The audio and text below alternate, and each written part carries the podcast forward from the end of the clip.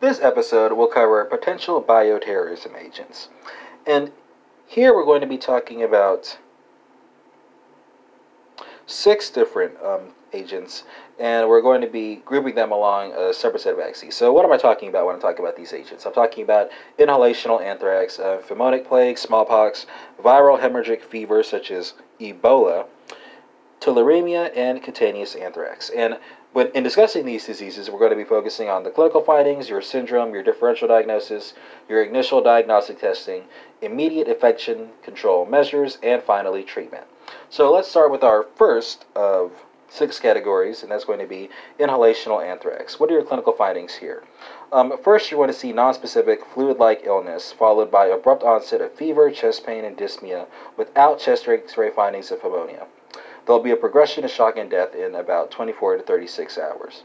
The syndrome here is going to be acute respiratory distress with fever. On your differential diagnosis, you're going to want to differentiate pulmonary embolism as well as dissecting aortic aneurysm. Your initial diagnostic testing is going to consist of a chest x ray with widened mediastinum, as well as gram positive rods in the blood. And as far as immediate infection control measures are concerned, you're going to want to take standard precautions and treat with ciprofloxacin, doxycycline, or penicillin. Our second agent is going to be pneumonic plague. And the clinical findings here are going to be apparent severe community acquired pneumonia, but the patient will have hemoptysis, um, cyanosis, GI symptoms, and progression to shock and death within two to four days. Um, so, roughly, no, not roughly, uh, a, a, longer shock and um, fatality period than as was encountered with inhalational anthrax. The syndrome here is going to be acute respiratory distress with fever.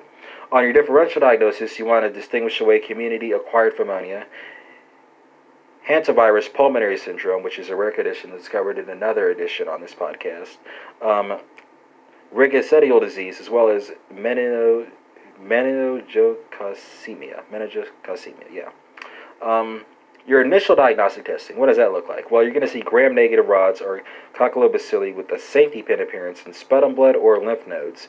And as far as immediate infection control measures are concerned, you want to take standard and droplet precautions and treat with ciprofloxacin, doxycycline, gentamicin, and streptomycin as well. Smallpox. Uh, smallpox is also um, a an, a, an infective agent. And here, what we're going to see in terms of clinical finding are going to be um, severe flu-like prodrome followed by generalized papular rash that begins on the face and extremities and uniformly progresses to the vesicle to form vesicles, pustules, um, leading to a headache, vomiting, back pain, and delirium. Um, your syndrome here that's going to be encountered is going to be acute rash with fever. And on your differential, you want to make sure that you distinguish away varicella, chickenpox, as well as disseminated herpes zoster and monkeypox. Monkeypox. Um, for initial diagnostic testing, it's going to be a clinical setting where you make the diagnosis, and you can control the infection with standard droplet, airborne, and contact precautions, and your treatment here is going to be primarily supportive. Um, our fourth agent. What is our fourth agent? Um, viral hemorrhagic fever, and here we're talking about an example would be Ebola, right? Um, your patient here is going to present with fever with mucosal bleeding, um, petechiae, thrombocytopenia, and hypotension. Uh, any syndrome that exists here will be acute rash with fever. On differential, you want to make sure that you distinguish away malaria, typhus, TTP, HUS, leptospirosis, as well as meningococcemia.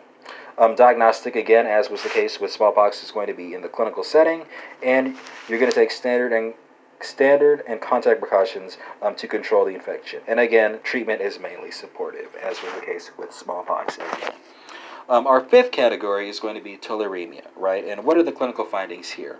Well, here the patient will present with fever, rigors, headache, myalgia, cor- coryza, and sore throat, followed by substernal discomfort, dry cough, pleuritis, or pneumonitis, right? And the syndrome is going to be something that you typically see. It's going to be a set of symptoms that is highly similar to influenza, right? On your differential, you're going to want to, because this, the symptoms are so similar to influenza, you want to differentiate um, influenza, as well as SARS, anthrax, smallpox, plague, Q fever, and atypical pneumonia.